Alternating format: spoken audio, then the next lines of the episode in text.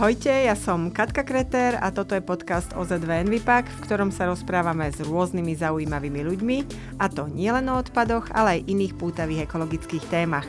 Tak ak ste ekonadšencami alebo vám jednoducho záleží na našej planéte, neváhajte si nás vypočuť a začať odoberať vo vašej obľúbenej podcastovej aplikácii. Darina Štyriaková je zakladateľka startupu Ekolive.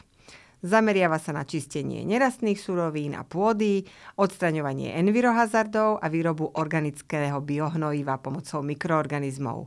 My sa o všetkých týchto témach dnes budeme rozprávať. Dobrý deň prajem. Dobrý deň prajem a ďakujem veľmi pekne za pozvanie a teším sa, že vám tu budem môcť porozprávať, čo všetko sa dá vyčistiť za pomoci baktérií. Kedy ste sa začali vôbec venovať tej téme obnovy, prirodzenej obnovy pôdy? Čo vás k tomu doviedlo? Viac menej ma k tomu doviedli rodičia, nakoľko vlastne s touto technológiou už začala mama zhruba pred 35 rokmi v spolupráci s otcom, ktorý bol mikrobiológ. A vlastne táto technológia bola vyvíjana na to, aby sa vlastne ekologickým spôsobom dali čistiť a spracovávať rôzne nerastné suroviny, no zároveň popri tom sme zistili, že aj tá pôda sa takýmto spôsobom dá vyčistiť. Takže rodinný podnik. Je to tak, je to tak. Chvíľu vám to ale trvalo od tých vašich rodičov po Ekolive, ten vznikol v roku 2018. Čo bolo motiváciou? Motivácia bola aj to, že nedostávali sme viac menej dostatočnú podporu, nakoľko všetci kolegovia boli na verejných inštitúciách, výskumných inštitúciách, na univerzitách, ale situácia tam bola trošku zložitá, tak sme sa rozhodli, že musíme ísť vlastnou cestou, aby sme naozaj niečo dokázali dostať do toho priemyslu, a preto sme zreaktivovali vlastne túto firmu v roku 2018, nakoľko ja som ju založila už po strednej škole, ale na iné veci, ale kvôli tejto inovačnej technológii sme sa ju rozhodli potom zreaktivovať a vlastne, aby sme dokázali túto novú technológiu niekam priniesť do toho reálneho sveta, aby neostala v publikáciách len. Čo všetko vlastne robíte? My v Ekolive riešime takéto tri smery, by som to nazvala. Prvým smerom je biolúhovanie, kde vlastne robíme minerály tekuté baktériami a tým pádom uvoľňujeme rôzne prvky, vrátane ťažkých kovov.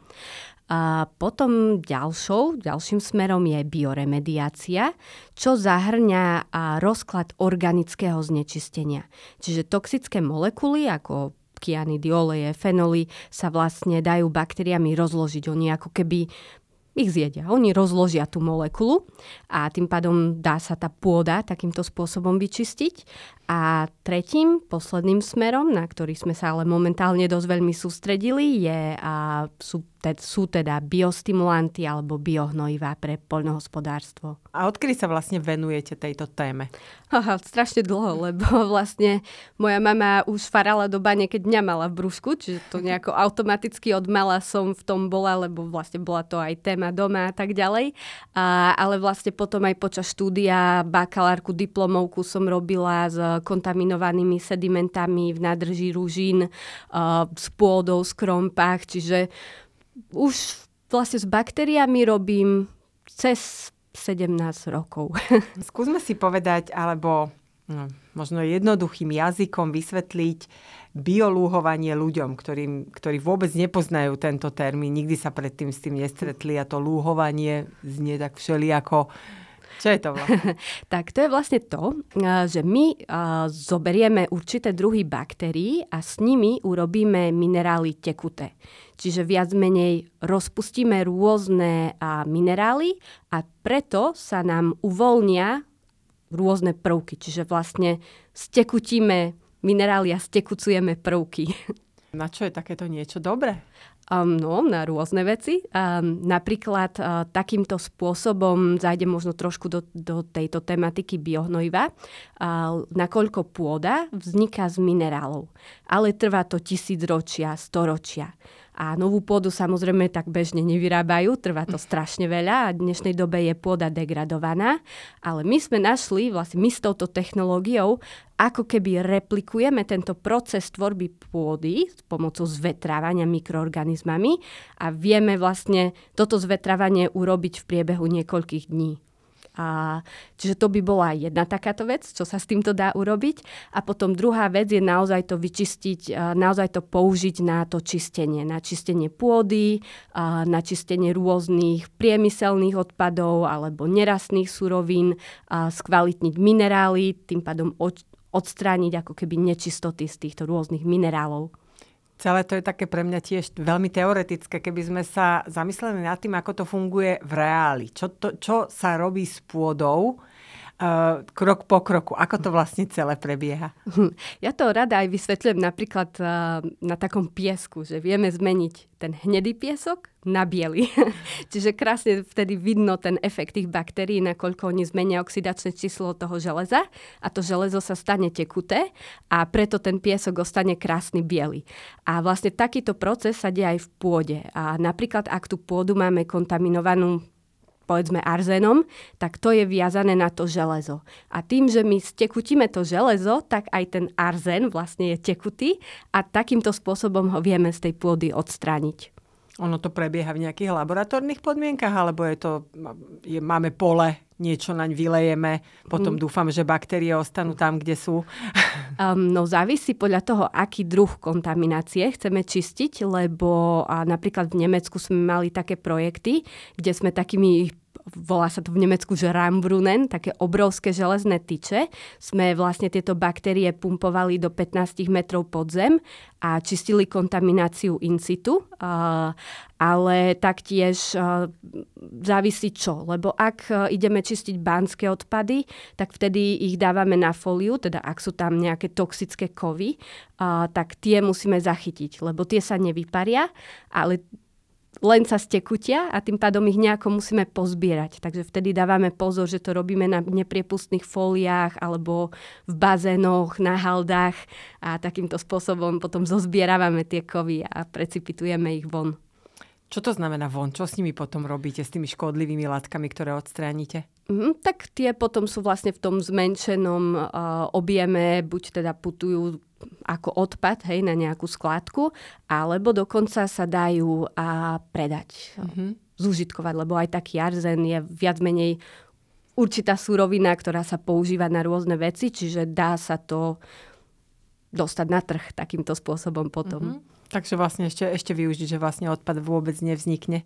No áno, napríklad v takých slovinkách, tam sa nám krásne podarilo meď dostať von z tohto odpadu, vyprecipitovať ju vo forme vlastne s vápnikom, čiže CuCaO a to by mohlo ísť potom do Kohovúd, aby sa takáto meď potom dala využiť v ich produkcii.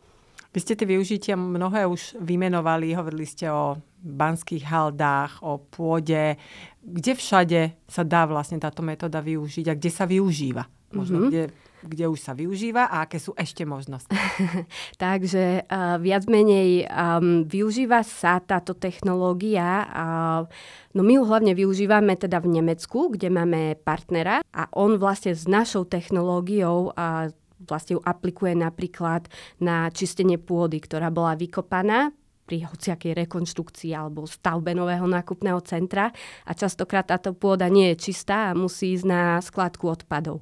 Ale vlastne takýmito technológiami sa dá táto pôda vyčistiť na miesto skládkovania, alebo čistíme dokonca stavebný odpad, alebo teraz najnovšie steny, ktoré boli kontaminované olejovým znečistením, tak sa nám steny podarilo vyčistiť. Ale taktiež rôzne odpady aj po ťažbe nerastných surovín. Robíme veľa vlastne pokusov pre zlievarenský priemysel, lebo zlievarenské piesky sa tiež takýmto spôsobom dajú čistiť. Robili sme seleniový odpad zo sklárskeho priemyslu. Vo svete sa táto technológia alebo podobné technológie používajú tiež už niekoľko desiatok rokov, veď neklamme si, práve ste povedali, že začali už vaši rodičia. V čom je vaša metóda vlastne odlišná? V čom je to inovatívne oproti iným technológiám? Takže áno, napríklad v dnešnej dobe sa ťaží zlato a meď naozaj už 10 ročia dosť vysoké percento. Zlata a medí sa vyťaží práve za pomoci baktérií, ale sú to autotrofné baktérie. Nechcem to hovoriť veľmi vedecky, ale je to taký druh baktérií, ktoré vlastne berú energiu z toho, že rozkladajú zlúčeniny síry a preto tam vzniká kyselina sírová. A tá je stále, povedzme si pravdu, nie veľmi environmentálna technológia, čiže stále je to trošku nebezpečné. Určite je to lepšie ako klasické chemické luhovania, chemické metódy, ale stále je to nebezpečná kyselina. A takáto naša technológia, na ktorú vlastne máme aj zelenú garanciu od Európskej komisie, že je to poprvýkrát ekoinovačná technológia, ekologická, tak vlastne táto sa na svete v priemyselnom meradle ešte nikde viac menej nevyužíva, len my sme ju dostali poprvýkrát do toho priemyslu. Vy ste hovorili, že aj pôda ako taká degraduje a dá sa nejakým spôsobom vyčistiť. Sú ešte nejaké iné dnes možno používané alebo využívané techniky na čistenie pôdy od rôznych kontaminantov okrem tejto, čo ste spomínali? Áno, ono viac menej, keď sú vysoké kontaminácie, tak častokrát to ide do spaľovní. Čiže tým pádom používajú sa rôzne termické metódy, alebo sú na to aj chemické metódy. Aj my si niekedy dopomôžeme napríklad chemickou oxidáciou to trošku urýchliť, ale tie sú strašne drahé. Čiže tým pádom málo kto si ich môže vôbec dovoliť. No a potom takou najlepšou metodikou je naozaj tie biologické metódy, ktoré sú ekonomické, ale zvyčajne trvajú dlhšie, lebo povedzme si pravdu, riešenie klasického organického znečistenia, ako je olej, to už sa vo svete deje. Sú tam firmy, ktoré na to používajú baktérie, ale niekedy to trvá aj niekoľko rokov na to, aby to vyčistili takýmito baktériami. Rozumiem, v dnešnej úplnohľadnej dobe jednoducho hľadáme aj efektívne, ale aj rýchle riešenia. Prináša so sebou toto bioluhovanie nejaké rizika? Predsa len ja som tu počula kyselinu sírovú, arzén, to mi všetko znie nie veľmi bezpečne. Sú s tým spojené nejaké rizika? Tak v našom prípade, to naše bioluhovanie, na to aj máme vlastne tú garanciu, že nám tam nevzniká žiadna takáto kyselina sírová, ale všetko sú to organické kyseliny, napríklad mravčia, maslová, mliečna, čiže všetko je to naozaj prírodzené kyseliny, ktoré by vznikali v zdravej pôde, v zdravom koreňovom systéme a práve tieto kyseliny dopomáhajú príjmu živín vlastne rastlinám a tým pádom tieto kyseliny sú naozaj prirodzené pre naše životné prostredie a nie sú nebezpečné, kľudne sa ich viete dotknúť.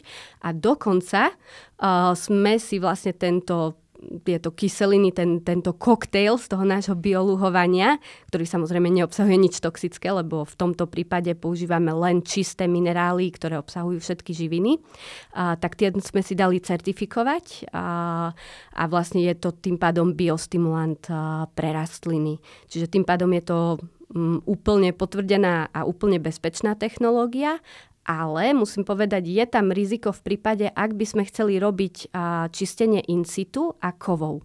Lebo, ako som spomenula, kovy nezmiznú, ale kovy sa len uvoľnia a presúvajú na iné miesto a preto musíme zamedziť a teda pozbierať tie kovy, vedieť, ako ich nasmerovať a dostať von z toho životného prostredia.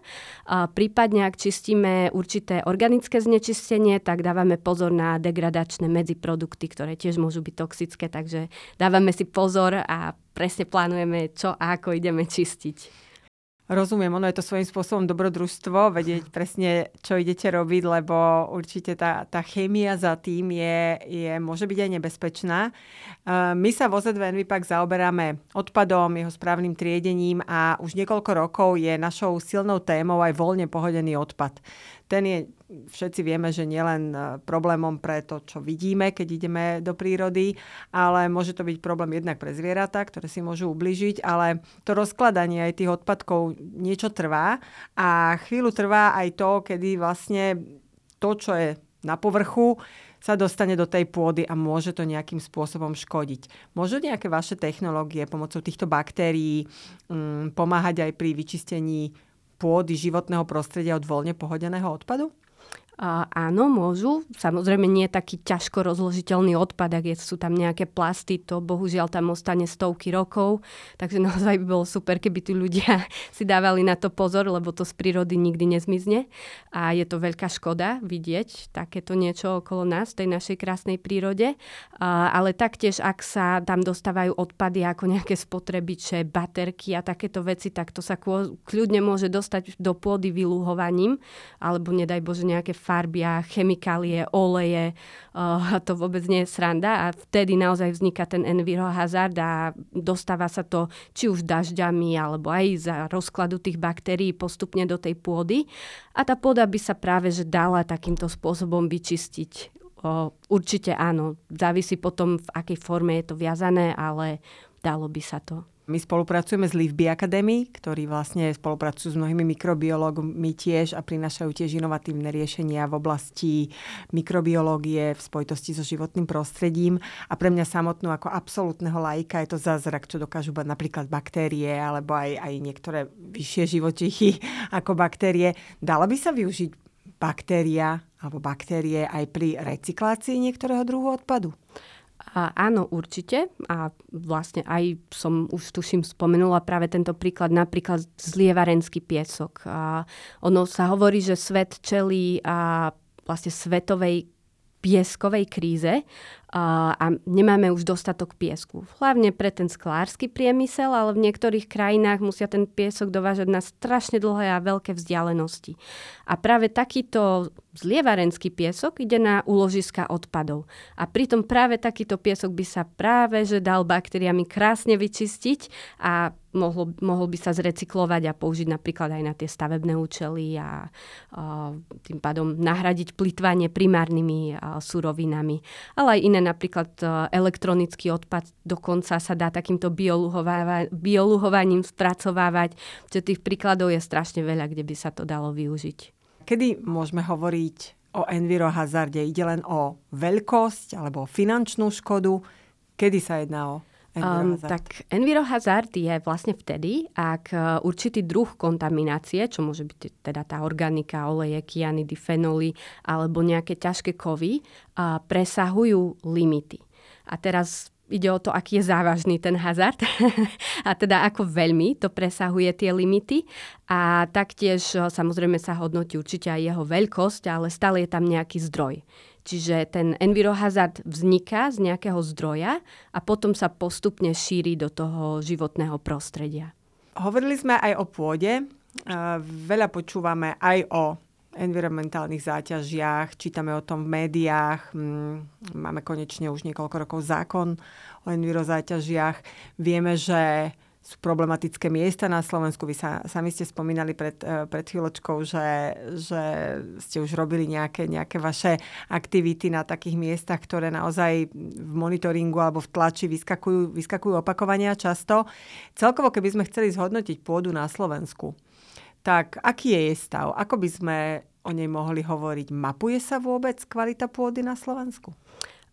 Áno, hlavne teda, ako ono sa to robí aj v rámci celej Európskej únie, ale slovenské pôdy sú naozaj zaťažené tou kontamináciou, nakoľko tu prebiehala veľmi intenzívna priemyselná banická činnosť, čiže naozaj máme také čerešničky ako ťažké kontaminácie toxickými prvkami a kovmi. Dokonca nám tu vznikajú nové envirohazardy, ako môžeme si zobrať teda zatopenú baňu v Nižnej Slanej.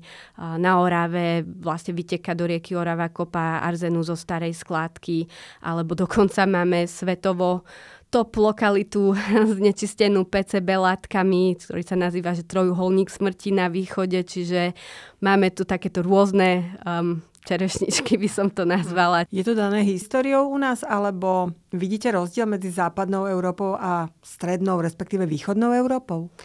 Ono je pravda, že aj v tých iných krajinách vidíme tiež podobné situácie.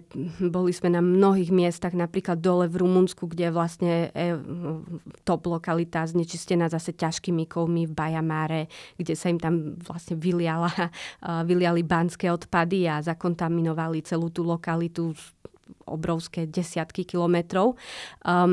Ale aj v západnej Európe vidíme takéto rôzne, nazvime to envirohazardy, s tým, že dokonca sa ich snažia skryť.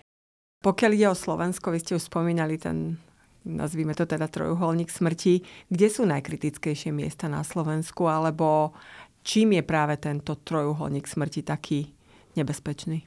Tak tam je vlastne problém ten, že sa nechali v životnom prostredí staré súdy s PCB látkami, ktoré postupne hrdzaveli, pršalo na nich a tým pádom všetky tieto PCB látky postupne unikali do životného prostredia, šírili sa podzemnými vodami, šírili sa cez pôdy, išli až do Zemplínskej Šíravy, čiže postupne sa tým životným prostredím rozšírili do strašne veľkých vzdialeností.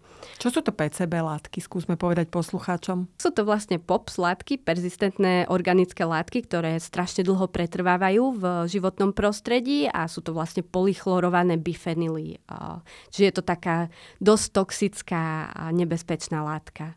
Kde sa to vzalo? Je to odpad z niečoho, čo sa v minulosti na niečo využívalo, alebo... Áno, bolo to používané vo farbách, lákoch a v takýchto viac menej produktoch a postupne sa to zakázalo, ale tieto súdy tam vlastne ostali a nikto sa o nich dlhé 10 ročia nestaral, len sa to tam monitorovalo a postupne sa to šírilo.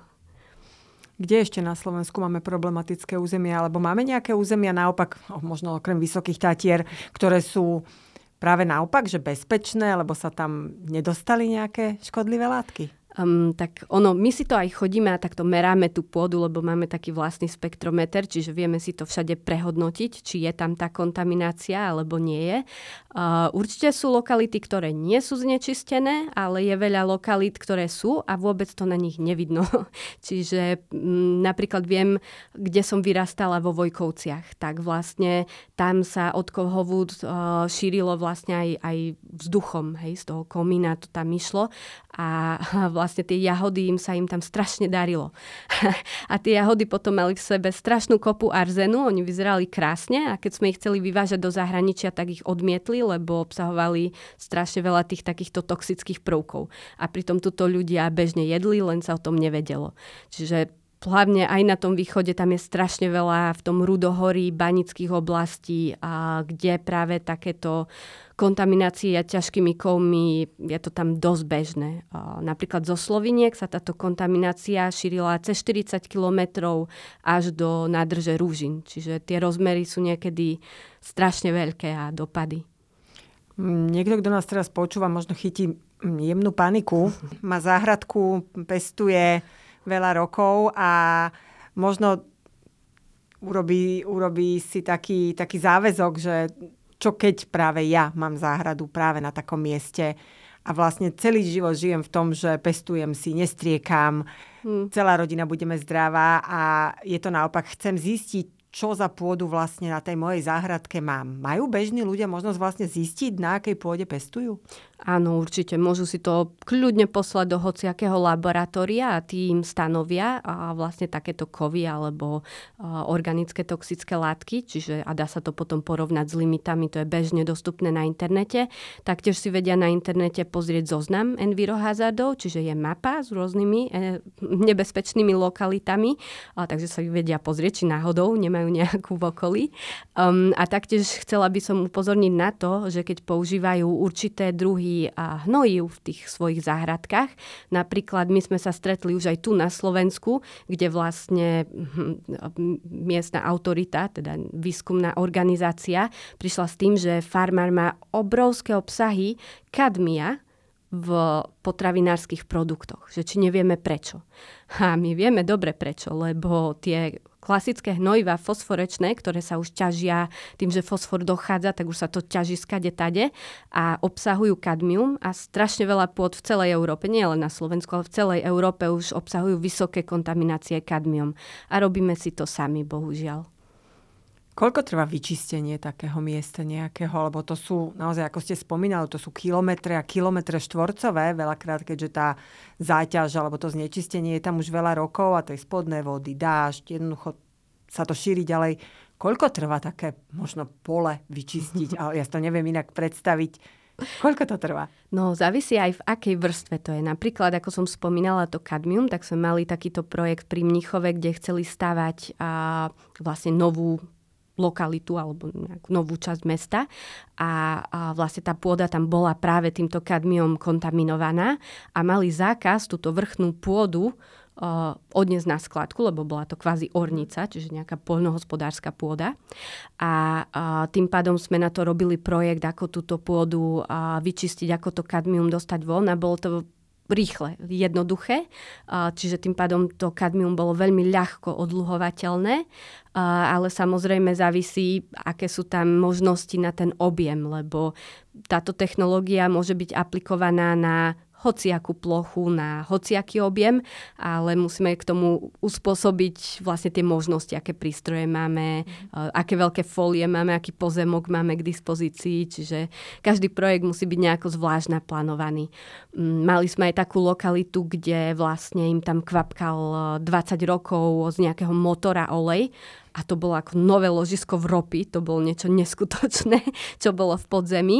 A táto lokalita mala zhruba 100 na 100 metrov, čiže nebolo to niečo veľké. A tam sa nám to podarilo vyčistiť. Zhruba za 4 týždne sme dosiahli 100% čistotu podzemnej vody a 96% čistotu teda pôdy a toho štrku a piesku v podzemí. Okrem toho, že vy svojimi metodami a vybavením a povedzme si, že aj know-how viete vyčistiť už nejakú znečistenú pôdu, tak okrem iného viete tej pôde aj výrazne pomôcť. Rada by som sa porozprávala aj o biohnojivách vlastne, že možno je to vedľajší účinok práve tohto, čo ste teraz rozprávali a spomínali. A ako vedľajší produkt vám vzniklo biohnojivo, ktoré už na počutie znie lepšie ako klasické hnojivá, ktoré sa používajú, ktoré niekedy môžu so sebou prinášať práve znečistenie. Skúste mi povedať o tom viacej. Dobre, tak vlastne týmto spôsobom, ako som už spomínala, že tá pôda sa formuje práve z tých prírodných minerálov, ale trvá to storočia, tisícročia, vzniká to vlastne za pôsobenia zvetravania mikroorganizmov. Tak vlastne my sme si uvedomili, že v tejto technológii robíme takúto vec, že my vlastne rozkladáme minerály za pomoci baktérií a tieto minerály poskytujú živiny. Čiže v tomto prípade si naozaj vyberáme, ktoré minerály chceme urobiť tekuté. Samozrejme, nechceme tam mať nič toxické, čiže si dávame pozor. A chceme tam mať napríklad prvky ako železo, ktoré nám chýba. A tieto špeciálne vybraté minerály my stekutíme, ale to nie je jediný benefit. Nakoľko tie baktérie, ktoré používame na to stekutenie, my sme to ani nevedeli, ale oni sú vlastne také, ktoré podporujú rast rastlín. Čiže volajú sa, že plant growth promoting baktéria a v jednom prípade sú napríklad probiotické. A tie probiotické baktérie, to aj doktor by vám odporučil, dajte si jogurt, pite probiotika, choď do lekárne po probiotika, aby ste mali tú zdravú mikroflóru, aby vás nenapadli choroby, nech sa vám zvýši imunita. A aj tie rastliny, oni tiež potrebujú zdravú mikroflóru. Ako som spomínala, keď tie pôdy sú mŕtve, tie mikroorganizmy tam nie sú, tak nebeží tá symbióza, nebeží rozklad minerálov a tie rastliny nevedia prijať tie živiny. Čiže tým pádom farmár musí zase použiť viac tých chemických hnojív, čo môže doniesť ďalšiu kontamináciu, ako som spomínala napríklad to kadmium vo fosforečných hnojivách. A vlastne dnes sa odhaduje, že len 40% týchto hnojív sa zužitkuje, zvyšok ide do životného prostredia. Čiže tá mikroflóra a tie prirodzené procesy zvetravania sú strašne dôležité, aby v tej pôde boli. A taktiež nielen to, Ale tie baktérie počas toho rozkladu tých minerálov, oni nám už vyprodukovali strašne veľa rôznych metabolitov.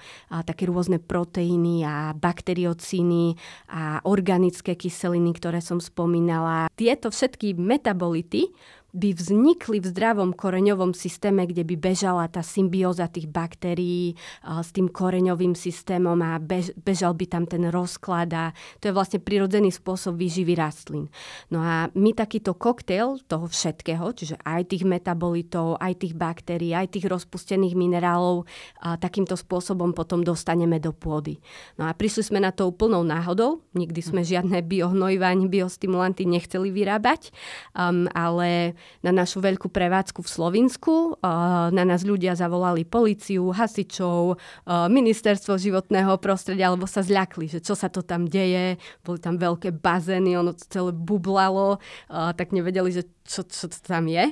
A my sme im vysvetľovali, že no to je nová ekologická technológia, že to sa nemusíte báť, že všade, kde to vylejeme, je to zelené, všetko rastie, všetky tie poľnohospodárske časopisy nás stále citovali o tom zvetravaní minerálov a príjmu živín rastlinami, že to je vlastne ako niečo do poľnohospodárstva, že to je bezpečné.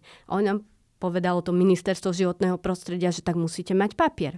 Tak sme začali všetky testy, začali sme proces certifikácie a keď sme robili tieto cielené testy, videli sme, aké úžasné výsledky to má, že naozaj to dokáže zdvojnásobiť úrodu niektorých plodín, viac menej tá rastlina je odolná chorobám a kadejaké benefity, tak sme sa rozhodli, že wow, že už sa sústredíme celá firma hlavne na toto. A prestali sme sa sústreďovať viac menej priamo na to bioluhovanie, ale skôr sme presmerovali firmu na tú pomoc pôde a tomu poľnohospodárstvu. My sme si to uvedomili vlastne len 3 roky dozadu. Čiže je to ešte stále niečo nové, ale všimli si nás všade po svete a vlastne svetovo najuznávanejšia poľnohospodárska univerzita nás ocenila prvým miestom. Najväčšia chemická firma nás už ocenila v európskom finále. Dokonca v Amerike sme vyhrali nejaké ocenenia, ale aj od nás zlatý kosak, zase nemôžem povedať, že nie aj doma na Slovensku, ale tým, že tá sezóna v tom poľnohospodárstve trvá rok, tak viac menej sme mali teraz to obdobie testovania, kde sme dosiahli super výsledky. Naozaj môžem spomenúť, aj náš Slovan dokonca používa stimulanty, je spokojný, že ako to pôsobí na trávu. Krásny príklad sme mali v Blátnom, kde cukornatosť z repy sa zdvihla zo 16 na 20, čiže bol to taký celkom rekordný zdvih. Ale robíme dokonca so zahraničnými korporátmi v Mexiku, kde to farmári testovali na jahodách a krásne tiež mali skvelé výsledky a tým pádom chcú, aby vlastne všetci títo farmári v tom Mexiku používali tieto naše produkty, dokonca do Afriky teraz momentálne sa chystáme, lebo tiež je tam dopyt, čiže postupne sa to rozbieha. Máme už aj na Slovensku zo pár farmárov, ktorí to testovali a sú s tým veľmi spokojní, ale ide to pomaličky samozrejme, lebo každý si to musí najskôr skúsiť a veľa farmárov je skeptických, lebo sú zvyknutí používať chemické hnojivá, čiže veľmi neveria takýmto nejakým novinkám a inovatívnym veciam, čiže nechcú do toho investovať energiu, ale tak snáď si to medzi sebou povedia a budú veriť jeden druhému. Keď jeden má dobrú skúsenosť, tak potom snáď aj ďalší farmári to vyskúšajú. Toto je najlepšia forma marketingu a reklamy podľa mňa. Keby sme porovnali tie bežné dusíkaté hnojiva, pesticídy a podobne, sú porovnateľné s týmito biohnojivami aj čo sa týka účinnosti? Nie len, že nie sú škodlivé tieto biohnojivá, ale aj tá účinnosť je porovnateľná? Áno, je to porovnateľné, aj keď my neodporúčame úplne nahradiť hnojivá, čo môžu byť aj organické hnojivá, aj chemické, čiže rôzne zdroje teda toho dusíka, napríklad fosforu. Ono je to dobre pridávať do tej pôdy určite.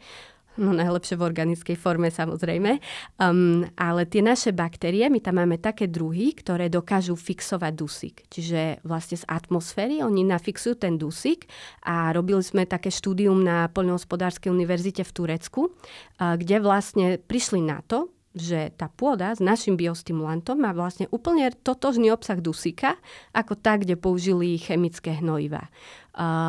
Potom sme videli aj rozdiel, že tá rastlina príjme oveľa viac tých látok, kvôli tomu, že práve tie naše baktérie rozpúšťajú fosfor, rozpúšťajú draslík, čiže tá rastlina vie to oveľa lepšie spracovať a prijať.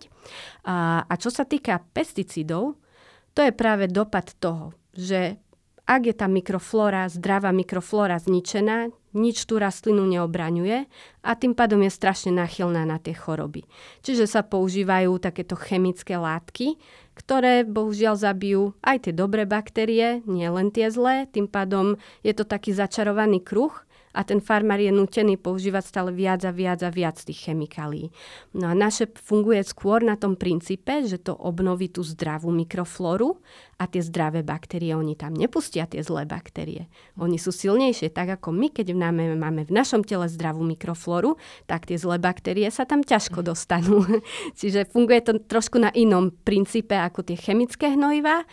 Musím povedať, nie je to niekedy 100%. Hej? Niekedy je tam redukcia 80% pri určitých druhoch chorôb, ale výsledky sú úžasné. Ako farmári aj v Nemecku, Bulenko, jeden farmár, on to testoval, porovnával napríklad s fungicídmi na pšenici a povedal, že už bude používať len naše, že to bol rovnaký účinok ako pri tých fungicídoch, čo bolo celkom také potešujúce. Vy ste už spomínali, že v istých prípadoch sa dá využiť vlastne odpad ako zdroj. A v prípade tých biohnojív sa tiež dá využiť nejaký odpad ako zdroj?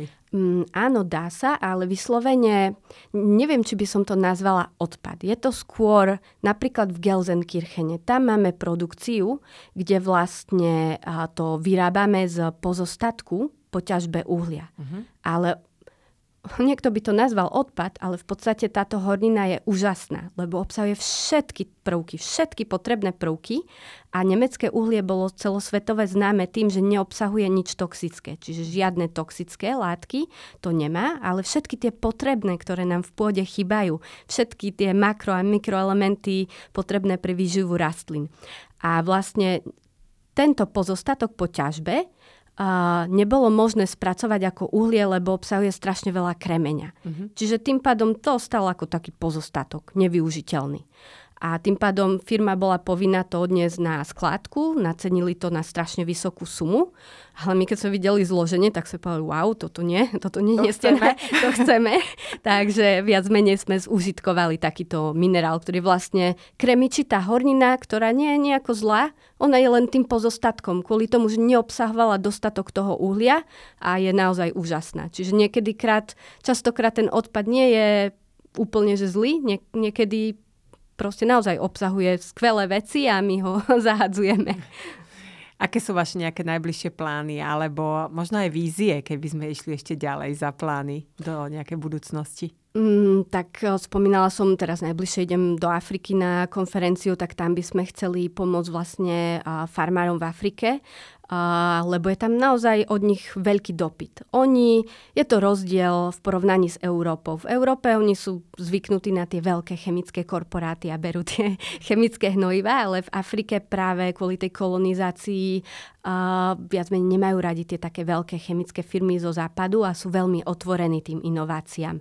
Aj ich ministerstva, sú tam rôzne nadácie, ktoré robia zmeny a snažia sa ekologizovať to poľnohospodárstvo.